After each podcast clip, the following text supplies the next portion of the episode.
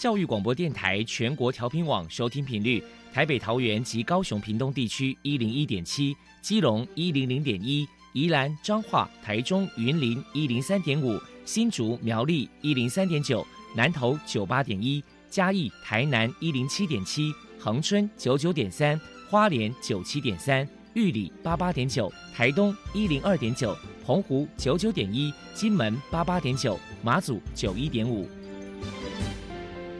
包容，爱是牺牲，爱是分享，爱是服务。因为爱，特殊教育充满了无限的可能。用爱关怀身心障碍同学的未来，用心倾听资赋优异子女的心声。欢迎老师、家长、同学们，大家一起加入特别的爱这个大家庭。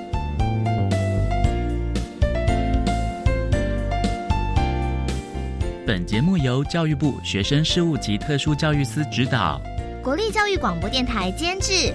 欢迎收听。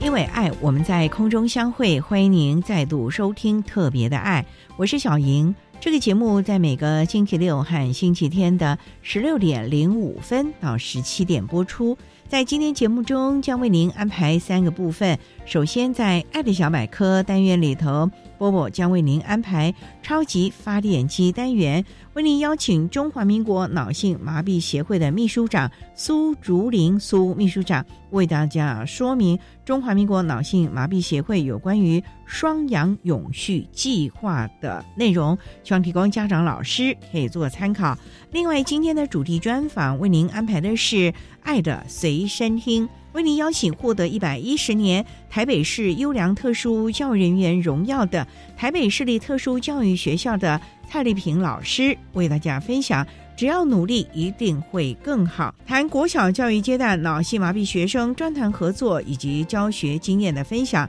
希望提供家长、老师可以做个参考喽。节目最后为您安排的是“爱的加油站”，为您邀请获得一百一十年教育部优良特殊教育人员荣耀的金国管理暨健康学院资源教室的王慧霞辅导老师，为大家加油打气喽！好，那么开始为您进行今天特别的爱第一部分，由波波为大家安排超级发电机单元。超级发电机，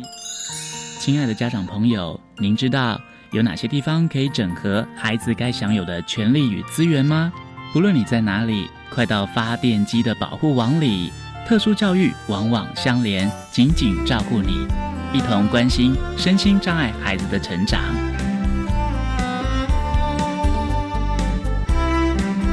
Hello，大家好，我是 Bobo。今天的超级发电机，我们特别邀请到中华民国脑性麻痹协会的秘书长。舒竹林女士来跟大家介绍一下协会所推出的双阳永续计划。首先，我们先请您来谈一谈协会所推广的双阳永续计划的缘由跟目的是什么呢？中华民国脑性麻痹协会主要服务的是针对我们的脑性麻痹的朋友。那针对于脑性麻痹的朋友，因为他们往往是因为肢体运动的功能的障碍。而引发起一连串脑部的一个病变，所以当他这个脑部的细胞发生一些病变的时候，连带着他也可能会伤害到他其他脑部的一个区域，所以会合并出他像比如说视觉啦、听觉啦，甚至语言沟通还有智能上面等等的多重障碍。所以在身心障碍的一个就业的服务的需求里面，往往我们脑性麻痹的朋友们。是最难进入就业市场的，所以在这样的一个情况底下，我们也看到了许多的脑性麻痹的朋友，他们可能在连进入到所谓现在社政单位提供的一些职业的一个介绍，或者是一个职业的辅导的这一块，都很难。因为最主要的原因是因为他们是多重障碍，而且因为每个人引发的一个身体上的一个障碍基本上是都不一样，所以每一个人都很独特。那在这样情况底下，他就更难进入一个所谓好像一个普遍性的一个就业的一个辅导。那我们看到了这样的一个需求，可是虽然我们这些朋友们他们可能有很多的多重障碍的问题，可是并不代表他们就不愿意从事呃任何劳动的啦，或者是进入就业市场。可是因为整个的一个大环境的一个关系，所以我们看到了其实许多的朋友他们是希望能够去来做这个社会上面的一个服务，参与整个社会的一个参与。我们看到了这样的需求之后。那另外还有一个部分，也因为这样伴随着，我们就会发现到说，许多的家庭，因为他们需要的照顾比较多，所以反而往往是呃妈妈或者是爸爸有一方他必须要放弃他的工作来陪伴着脑麻儿，那往往也就因为这样子，家里呃又少了一个人的工作。所以在我们跟统一超商的提案跟他的分享当中，呃，我们跟他们说明了，我们看到我们脑麻儿跟脑麻儿家庭有这样的一个需求，也因此启动了这样一个双养的计划，希望透过这个计划，我们能够找到一些辅导或解决的一个方法，能够协助我们的脑麻儿跟脑麻儿的家庭，所谓的这个双养啊，其实就是一个针对脑麻儿跟一个家庭。这样两边双管齐下的一个方式，能够希望在某种程度上能够解决现在所需要看到他们的问题，那进而也能够解决社会上这样子的一个问题的存在。双阳永续计划呢，主要是落实两大主轴，也就是脑麻儿就业计划，还有脑麻儿家庭就业。接下来，我们就请秘书长来介绍一下这两个计划的内容。基本上就像刚才提到的，说这个计划其实是分为两个部分。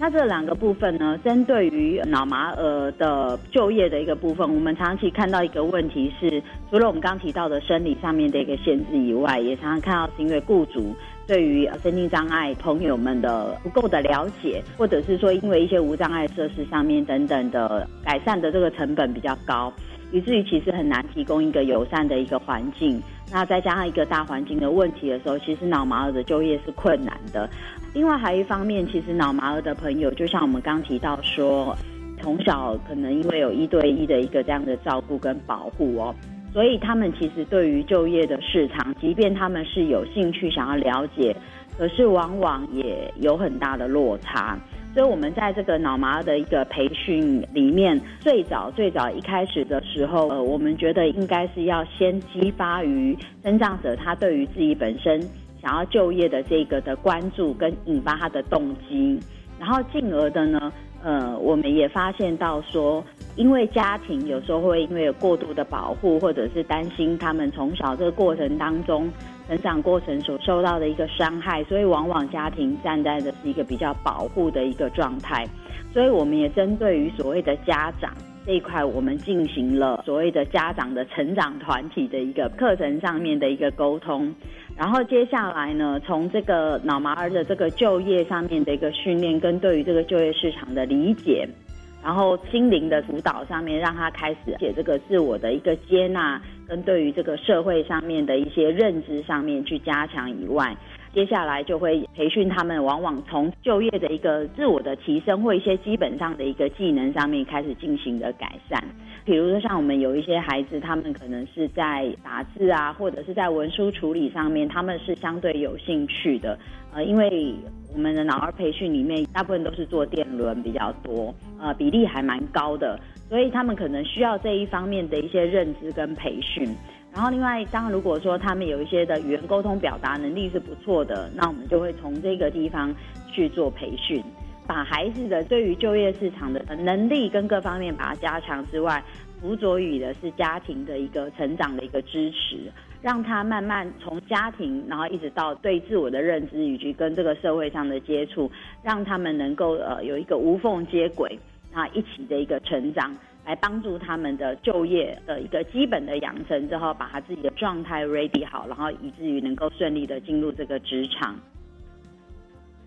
那另外一块呢，我们在所谓的脑麻家庭的一个就业这个部分，呃，就是我们刚提到，其实有很多的时候。可能有一些孩子脑麻的孩子，他其实可能连就业市场要进去都是相对于呃各方面都是更困难的情况底下，啊，当然还有一些他可能是因为年纪也比较小一点，他需要在妈妈这个全心全意的一个照顾。可是我们也看到很多的家长其实是为了孩子而放弃他的工作，所以我们也在试着去从这个角度去提供一些资源跟帮助。我们把脑麻孩子的妈妈。孩子的这个家庭，把他们集结起来，然后呢，让他们能够带着孩子在身边工作。那其实有一个很重要的原因，是因为对于这些家长而言，他们其实是有能力对社会有所贡献的，可是没有一个职场的环境是有可能让他们这么做。所以在这样的情况底下，如果我们能够提供一个非常友善又支持的一个环境来支持脑麻的家庭就业，不只是对于脑麻孩子的照顾，还有对于他家庭的经济各方面的一个提升，甚至于在一个心灵上面、社会上的支持跟交流，同步的都能够提升他们在身心灵上面能够更加的健康。然后在经济上能够更加的有一些注意，那所以这个是我们目前在进行的两个方向。最后请教一下苏秘书长，在推广双阳永续计划的过程当中，遇到最大的考验是什么呢？因为疫情的关系，也导致于台湾现在的就业市场，其实是呃，陈如一开始讲的，脑马尔要进入就业市场，它本身已经是非常非常的困难了。根据过去的统计，大概一百个身障的就业者，恐怕只有七个左右是脑麻的障碍别，所以他们本身就已经很困难了。那再加上这个大环境的一个状况，造成了我们在跟很多的一个企业要去接触，从最基本的实习这件事情好了，或让他们去对于这个职场或不同的职务别有一些认知的时候。其实我们很难去得到回馈，就是说愿意给我们的孩子去机会去做实习，所以整个大环境而言，对我们而言这件事情是很困难的。然后第二个部分就是说，当这些孩子们他们要能够开始了解投入到就业市场而言，对孩子自己本身还有对家长而言，这件事情我们的着力很深，因为也是看到了。对他们而言，要踏出这一步其实是很不容易的。也看到很多孩子们，他们是很愿意努力的，但是往往在这一步的踏出上面，需要很多的一个关心跟支持。也就是说，他们相对需要的时间是比较长的。那以我们现在目前的一个劳动的一个就业的一个市场，我们在做职业的这个转接，有时候可能因为是一个结案的关系，在为期可能都是一年哦的辅导。可是对我们的脑麻儿的辅导员，恐怕都是要延长到两年跟三年，才有可能真正的让他们能够很稳定的就业。所以我想，一个是大环境本身，然后另外一个是因为他的障碍的关系，以至于他所需要的是更长的时间。那这样相对在我们推动计划的时候，我们就需要有更多的耐心，更深入的去辅导他们。非常谢谢中华民国脑性麻痹协会的秘书长苏竹林女士接受我们的访问。现在我们就把节目现场交还给主持人小莹。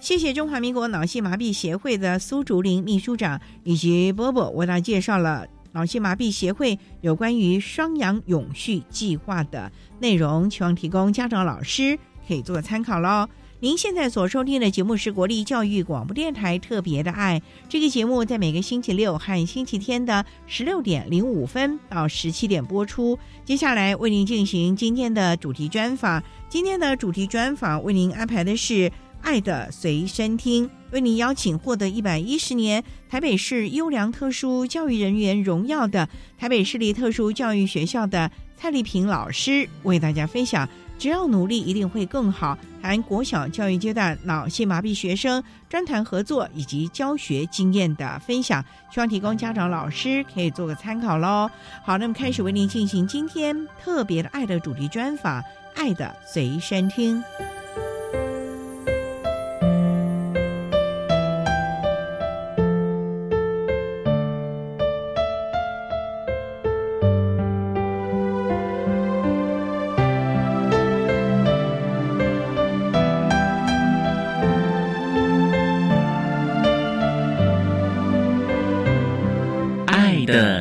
身听。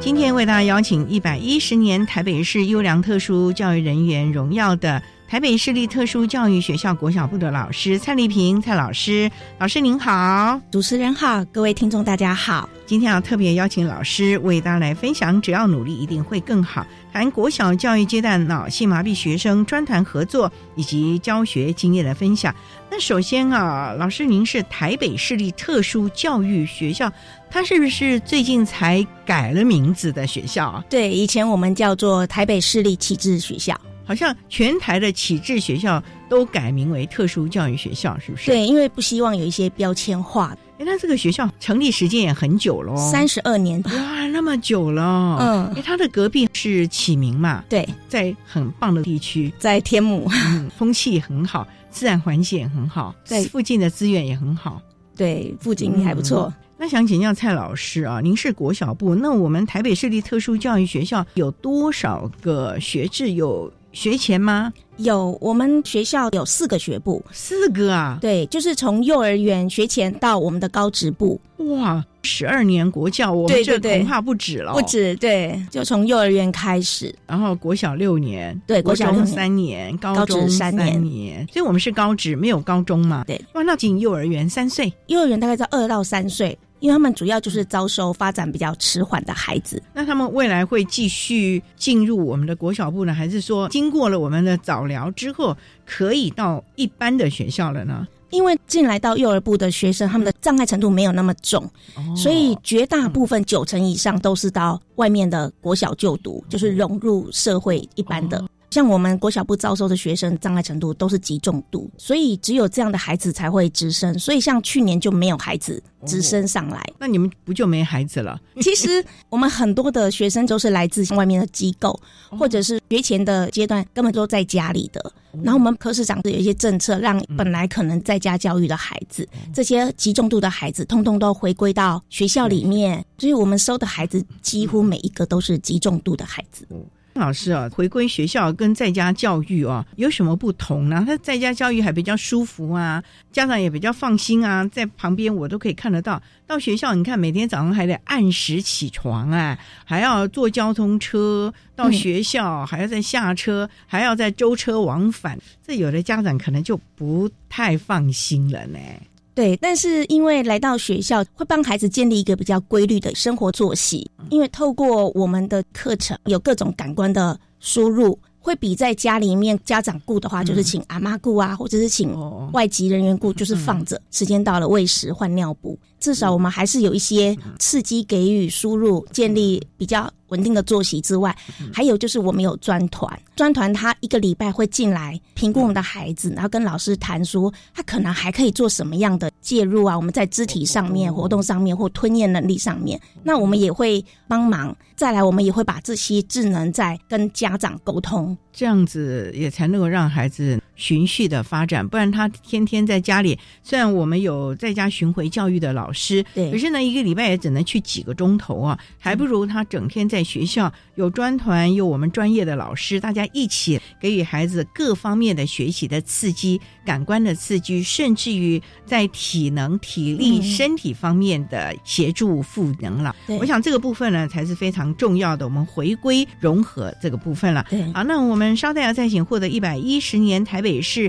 优良特殊教育人员荣耀的台北市立特殊教育学校国小部的老师蔡丽萍蔡老师，再为大家分享国小教育阶段脑。脑性麻痹学生专谈合作以及教学经验的分享。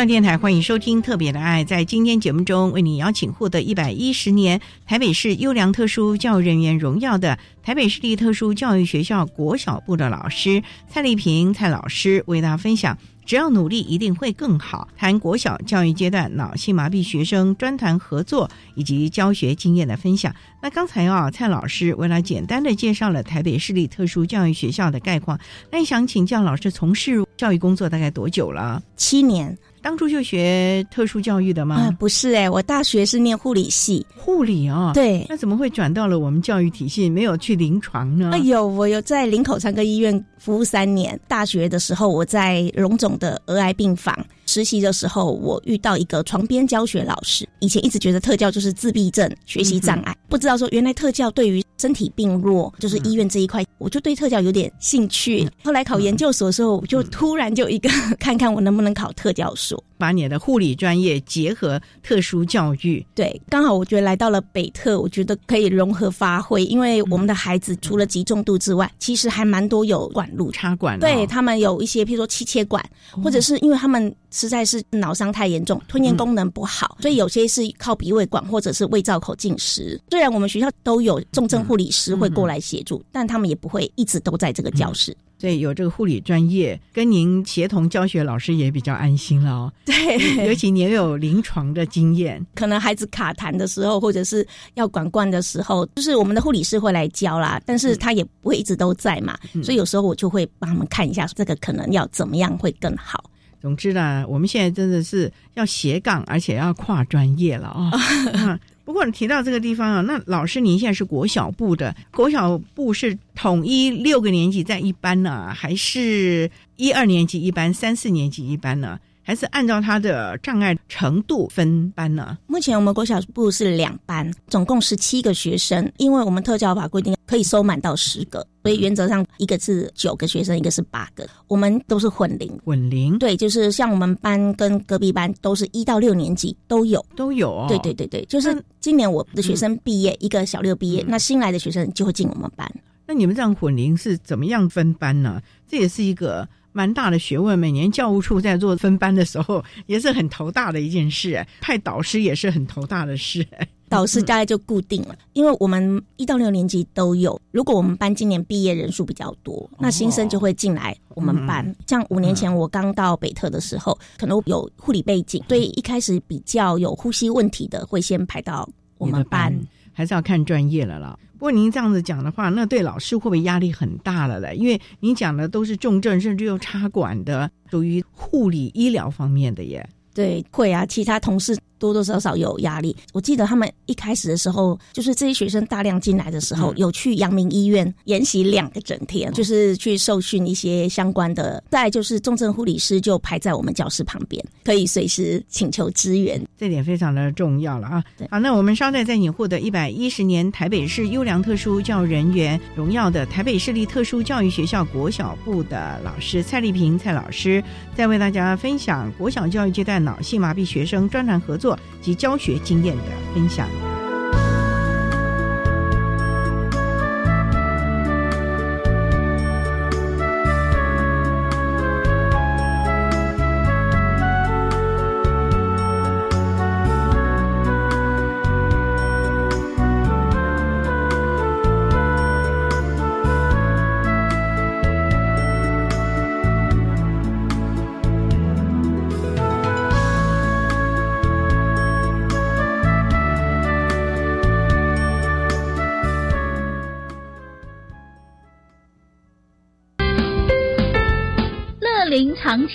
在每个礼拜一到礼拜五早上六点到七点，姚珍带给您满满的正能量，迎接快乐的每一天，告诉您如何运用自己的特质，在后青春乐龄的阶段，如何提升生命价值，陪您正向迎接后青春乐龄的时代。记得每个礼拜一到礼拜五早上六点到七点，收听姚珍主持的乐龄常青树。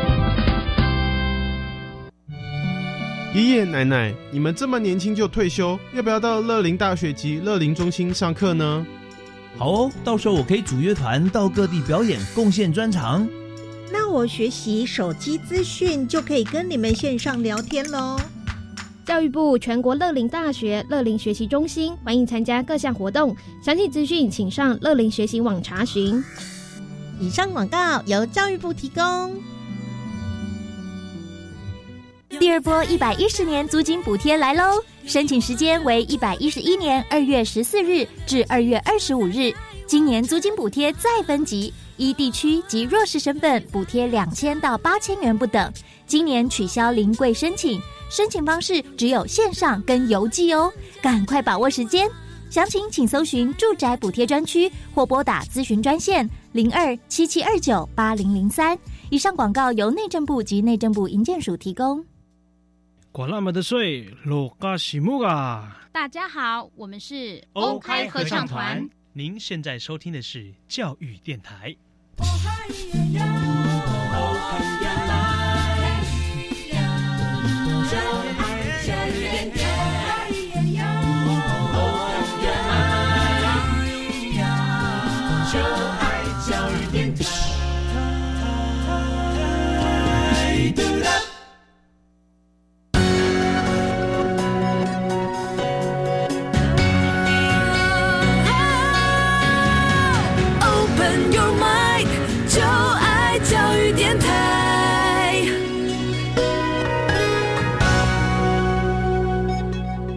教育电台欢迎收听《特别的爱》这个节目，是在每个星期六和星期天的十六点零五分到十七点播出。在今天节目中，为你邀请获得一百一十年台北市优良特殊教育人员荣耀的。台北市立特殊教育学校国小部的老师蔡丽萍蔡老师为大家分享：只要努力，一定会更好。谈国小教育阶段脑性麻痹学生专谈合作及教学经验的分享。刚才啊，蔡老师在节目的第一部分为大家简单的介绍了台北市立特殊教育学校的概况，还有孩子们障碍的程度以及老师个人具有护理的背景。不过，您刚才也提到了。在我们北特的孩子们都是比较中重度以上的，甚至有很多像有气切啊，有医疗。那这样对于老师，所以你有护理背景，那我想我们的一零八课纲啊，学科能力学习可能对这群孩子就不是那么的重要。虽然我们仍然是有备课啦，可是他的日常生活可能才是你们最重要。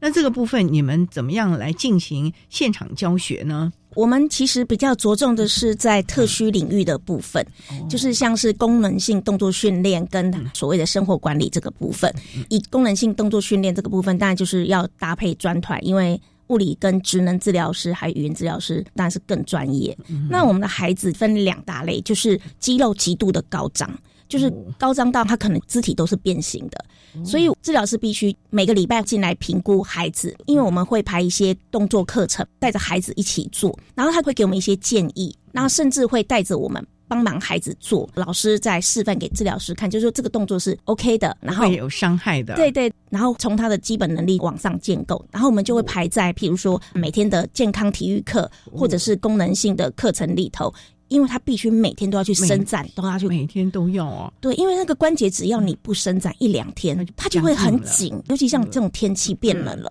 然后如果你放假在家里，家人可能没有这么确实的帮他做这些被动关节运动，或者是有一些支撑的动作。礼拜一来，我们在帮他做关节运动的时候，那个肌肉都非常的紧，因为他们整个关节都是挛缩到非常高涨的状态。那寒暑假怎么办呢？有客服啊，我们会有五到七周的客服，我们还是尽量希望。孩子不要荒废了，对，因为至少来学校课程应该怎么样的照表操课，对，然后生活也会很规律，该起床的时候要起床嘛，该上课要上课，不然在家里就是一直睡，这样也不好了哦。对对对，那像职能的部分就是比较精细的动作，虽然他们还没有发展啊，可能就只有拍跟压，那我们可能会在譬如说艺术课程的时候做一些捏黏土，那他们只要部分参与，只要有拍或者是带着一只手帮他搓，就是。尽量练习那些动作，那我觉得这些东西就是我们融合在我们各科的领域里头，不断的重复，不断的练习这些动作。对，老师，你们的课程就要特别的设计了，因为这个完全要量身定做了。您看，您班上八九个小孩，孩子每一个的程度不一样，有的可能是高度的这个张力，那也有的可能是精细动作不行的，嗯，那也可能要插管的，几乎都要卧床的。这样子，你们是量身定做。同学的 IEP 咯，每个的 IEP 会不太一样。我们上课，他们每个人都有摆位椅，治疗师会教我们怎么去协助孩子做摆位椅，所以我们上下课一定要让他们换姿势，因为怕压疮嘛。上课的时候都会有摆位椅，然后会有桌板协助他们在桌上操作，不会让他们躺着，一定让他们要坐坐起来，一定要练习着坐起来。不同的张力就会有不同的支撑，这个是治疗师的专业。每个孩子他都量身定做好不同的摆位椅，而且他经常要来看孩子在这个阶段他长得很快，所以他要经常调整他那个长度、深度或者做宽。所以这个是我们跟专团密切密切合作。对对对对，甚至有时候平常我们在练走的时候，我觉得这个步伐有点怪，我就会录影，立刻传赖给他看过之后，有空他就会下来，就跟我们说这个地方可能要再怎么样去做调整。我觉得这是我们跟普通学校最大不同，因为跟专团的合作非常非常密切。所以你们还要练习他的走路哦。有些孩子是还能够在助行器支撑的情况之下练习。慢慢把步伐跨出去，所以我们还要带着他练跨步走路。这有什么作用呢？走也挺危险的嘞，一定要有什么支撑，一个不小心就跌倒了，万一骨折呢？啊，他们那个都是特制的，就不是我们一般看到那个助行器，它一定有一些支撑系统，全身支撑，全身绑着的。对对，就是让他只有跨那个脚，因为其实还是要能动，维持那个肌肉力量。因为有一些孩子是低张的，越不维持，他就是越软弱无力。所以还是要维持他基本的体能了，对对体力了，像核心肌肉的能力啊等等这些，不能让他整个都废掉了的感觉。对，还是要尽量的去维持。那有一些插管的孩子，那他们也能走路，或者是坐在椅子上。做这个捏粘土的这些动作吗？其实可以，我是觉得不用怕那些管路啦，因为他们有气切管，反而很安全啦。因为只要有卡痰，很容易经由抽痰的技术把痰给抽出来，而且它只有小小一段嘛。那像鼻胃管，我们只要固定好，它也不会牵扯到。对，那胃造口更是埋在衣服，衣服是盖住。对，所以其实全部都还是做起来。我觉得来到学校，他们就是学生，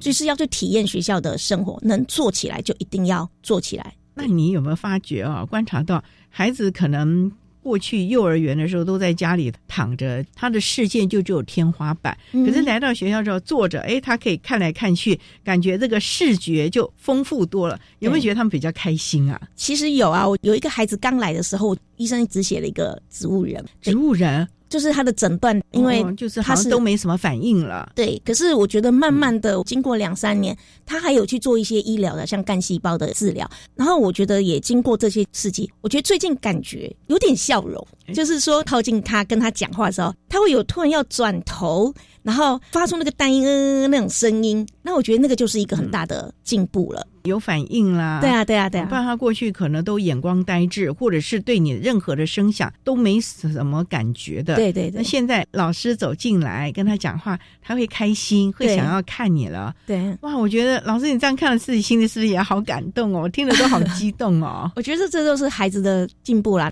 我觉得每个孩子他的进步幅度不同，所以我觉得就是看个别，然后家。长我觉得也不错啊，因为我们有两个家长是来陪读的，呦对，然后我觉得他们也开心快乐很多。其中有一个是他本来在家里都自己顾，可能心情也比较闷。虽然他有在外面帮他做一些职能，但是进来到学校之后，他觉得。真的来上学是比较好的，希望他每天上学的阶段看不同风景。来到学校有老师、教师助理员，还有其他的都可以跟他沟通啊，或者教他更多的资讯，甚至他也可以聊天，有人跟他讲话。是啊，是啊，这真的是一个很棒。所以啊，我们还是不要把他关在家里头啊。嗯，好，我们稍待再请获得一百一十年台北市优良特殊教育人员荣耀的台北市立特殊教育学校国小部的老师蔡丽萍蔡老师，再为大家分。分享国小教育阶段脑性麻痹学生专谈合作以及教学经验的分享。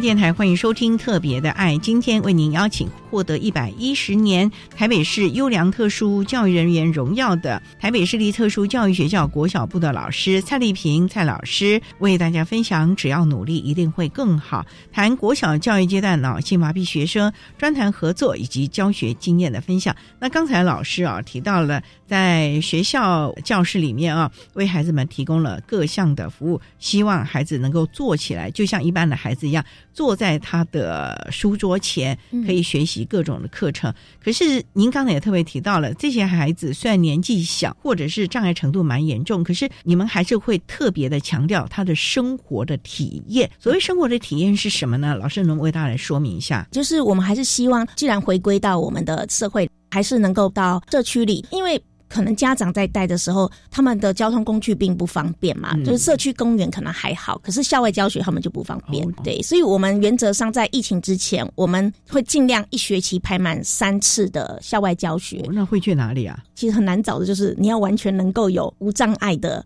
坡道，因为每个都是轮椅嘛。所以我们曾经去过野柳的海洋世界，野柳海洋世界，对，但体验一下就是海豚啊、海狮啊。那我觉得我很感谢他们，就是提供。了一个免票的优惠，然后还带他们去走过像是三支的三生步道，就是它是平的三支哦，你们很大胆呢，就带着他们到处去。在更早期，他有去过著名的美术馆，哇，那金山山上哎，对光开车上去就还蛮陡的呀。那，因为我们有合作的交通车，就是它有无障碍的升降，我们一定要靠这种才有办法。如果说靠家长或者是他们交通工具比较没有办法，像动物园也是常去的啦，然后儿童新乐园。园尽量，我觉得让他们去体验这种校外教学的感觉，然后我们会邀请家长大家一起去，一台车就只坐一个班级，所以空位很多，也是希望家长也能够一起来体验一下，而且或许在这个校外教学的过程中，家长也学到了一些怎么回去照顾孩子，甚至于刺激孩子感官能力的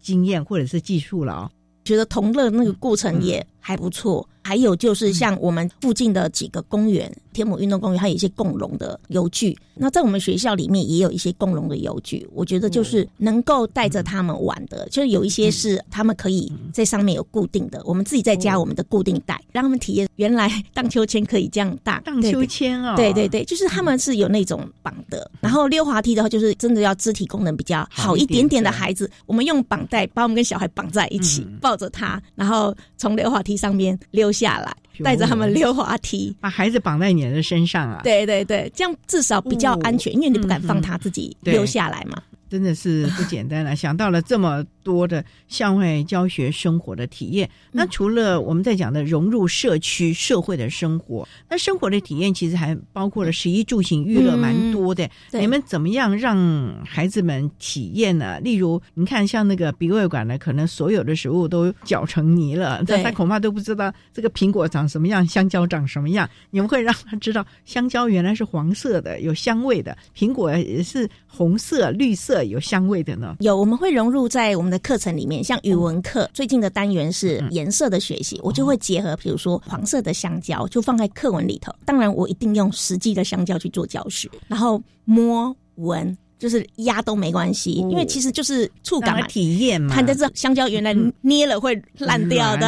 苹果不会。那苹果的味道跟香蕉不一样。那像鼻胃管或胃造口的孩子，他虽然不能吃，可是我可以包着纱布，然后让他放在嘴巴舔一下、含一下，只要不吞进去，放在嘴巴去体验那个味道，还是可以的。还是可以的。对对对，像这种鼻胃管的都没有办法品尝到食物的原味了。直接进到胃里面了，对对对，所以他从来没有尝过这些味觉了。所以我们上课就是，如果可以的情况之下，我们都是会让他尝，但是你要用纱布包着，或者是用避免整个进口腔，你不要让他进去了。对，但是他至少含着有味道。所以像糖果、棒棒糖，你们也可以吧？可以啊，只要家长没有反对，就是让他在口腔里面感受一下，说这个是棒棒糖的哦甜甜味。甜的、酸酸的，像这个酸梅啊，什么各方面的柠哦檬汁啊什么的，哦对，就是柠檬的味道，有些比较特殊的味道，比较强烈的味道。嗯其实孩子，我觉得他的反应好像就比较明显，有喜欢的就很喜欢，就会笑；啊讨厌的就会开始有抗拒的感觉。像柠檬可能一下太酸了，他就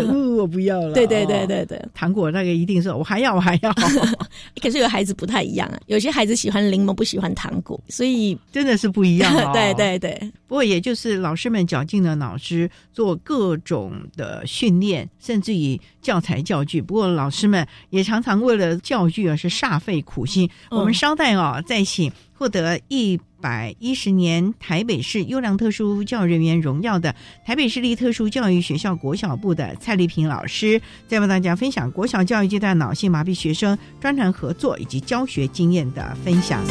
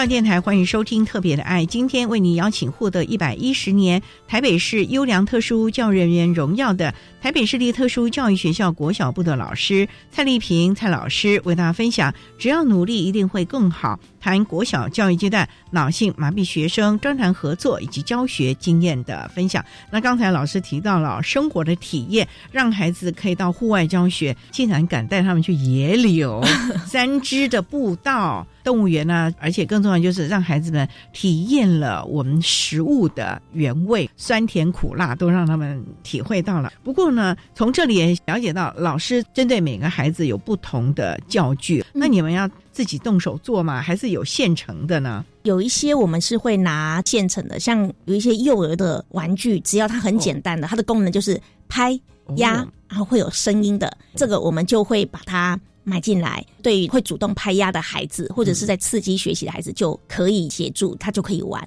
对他有用吗？因为可以练习一些因果关系嘛，就是呃，我拍下去原来会有声音，我再拍拍看会不会有声音。就是你把它回归到认知发展，可能就是一两个月大的婴幼儿，让他有一些刺激、有反应、刺激有反应的这种连接，就训练他们感官能力啦。对，不然他平常都没有这些展现。对对，大部分的教具，第一个就是直接买现成的，第二个就是我们买来加工的。譬如说他们的握把有的很细，他们的握力可能不好，没办法握这么细，我就全部把它握把加粗。加粗它就比较好抓握，所以特教老师还要有这个美工的能力哦，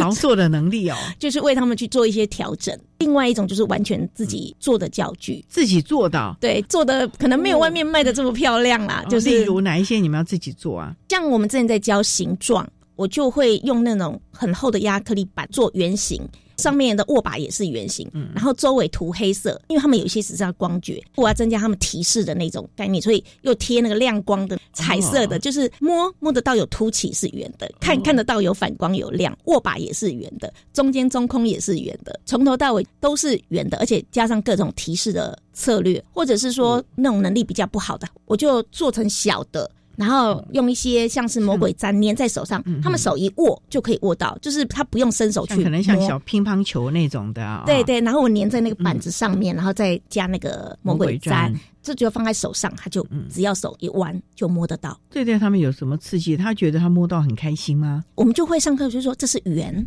还会反复的跟他说，哎，这是圆圆圆。我觉得他们可能一个东西没有办法说随教随会，那我们就是会不断的替换圆形的教具，让他们不断的感受。我可能这个圆我就要教半个学期，他们可能也没有办法很明确的告诉你说我懂那个是圆，可是他们可能在一开始的时候摸到那个圆反应并不大。到后面可能摸到那个圆之后，哎，比较快有扎眼，扎眼的速度变大了，或者是有发出声音，那我就会觉得他可能有感受到说这是他比较熟悉的东西了。其实这样子也对他们在表达方面表达需求也是有帮助的，因为我们常就担心这些孩子啊，常会有一些情绪行为，就是因为。他想要做什么，我们不知道，他也没办法去表达，所以用这样的一个方式，是不是也可以让这些孩子能够把他的意思表达出来？因为像这些孩子有口语能力吗？没有，也没有，那就一定要有很多沟通的方向，例如沟通板啊等等的喽。对，可是因为他们智能障碍程度比较重，认知也是比，而且加上有四个都是。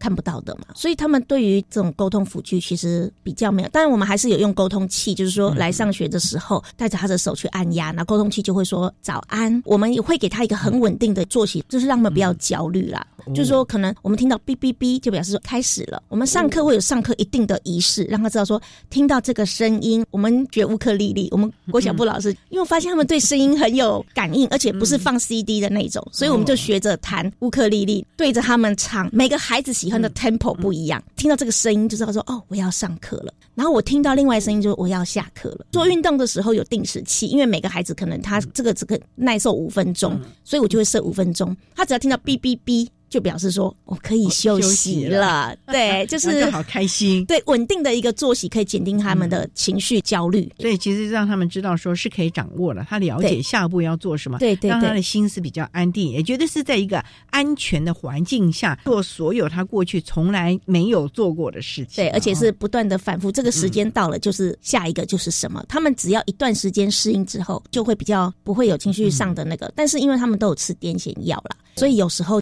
精神状况不见得都这么的好，药物反应副作用嘛？对他们会想睡觉，想睡觉怎么办？就让他睡嘛？会让他们休息一下下了。一下下是多久？大概就看个五分钟、十分钟。如果很累的话，甚至如果他今天家长有时候就跟我们说，他昨天晚上都没睡，因为他们有时候我不知道是舒服，对日夜颠倒或天气变化，晚上都睡不好。这样的话，我可能这一节课我就让他被动式的感受，我就不一定要他操作教原型，我也可以像刚才这样讲，我就在他身上画圆，或者是说我拿不同感受触觉的东西让。他有感觉圆形，甚至他坐在轮椅上面，我们推着他们转圆圈，也是圆的概念啊。所以就我不要他主动操作，可是被动式的感受我给你的东西。哇，那感觉这个教室应该是蛮欢乐，而且 各种不同的声音了，非常热闹了。嗯，你看又有乌克丽丽啦，啊，又有哔哔哔的声音啦，又有各种感官的刺激啊，又有各种的香味啊，味道啊，非常的丰富。所以老师都都在你们的 IEP 的设计当中了。我们会希望有一些目标是他们能够达成的，至少能够进步一点点。不过我们知道脑麻啊，终其一生啊，他是用进废退，所以这个部分有没有跟家长沟通啊？不要舍不得，因为孩子张力，嗯，或者是太僵硬了，其实在做的时候他会哇哇大哭。啊。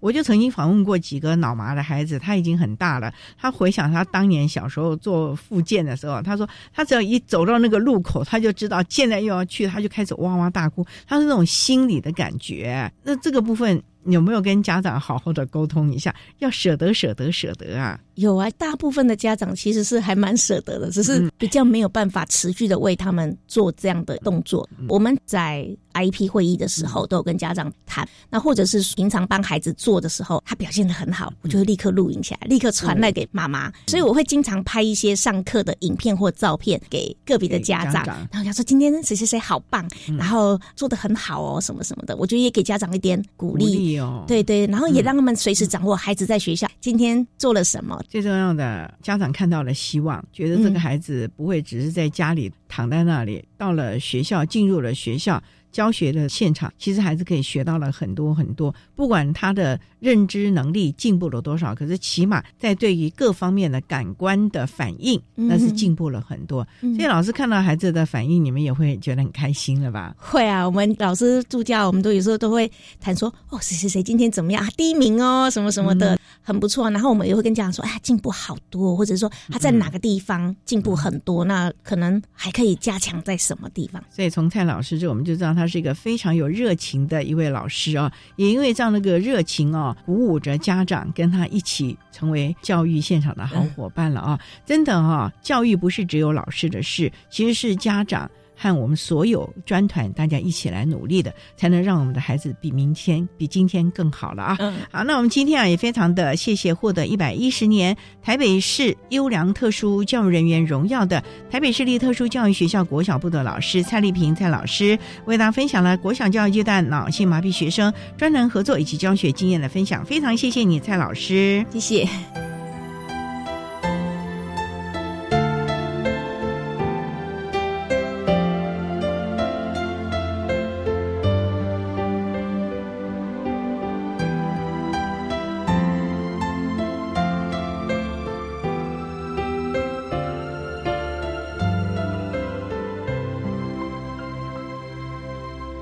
且获得一百一十年台北市优良特殊教育人员荣耀的台北市立特殊教育学校的蔡丽萍老师，为大家分享了国小教育阶段脑性麻痹学生专团合作以及教学的经验，希望提供家长、老师可以做参考喽。您现在所收听的节目是国立教育广播电台特别的爱节目，最后为您安排的是爱的加油站，为您邀请获得一百一十年教育部优良特殊教人员荣耀的金国管理暨健康学院资源教室的王慧霞辅导老师。为大家加油打气喽！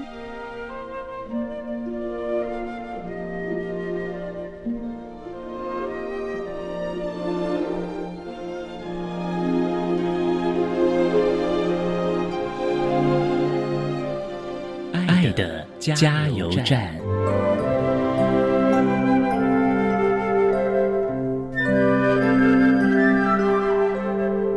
各位听众，大家好。我是一百一十年优良特殊教育人员，目前服务于金国管理及健康学院资源教室的辅导老师王慧霞。针对高等教育阶段脑性麻痹学生支持服务有几点建议：第一点，学生事先规划和提前让衔接高等教育之学校知悉学生情况，对于脑性麻痹学生之支持服务将较有充足的准备。以利提供支持性服务。二、鼓励学生主动积极学习专业课程与技术，及考取相关科系证照，成为一位专业人员，为未来就业争取机会。三、态度决定高度，机会是留给准备好的人。一起加油！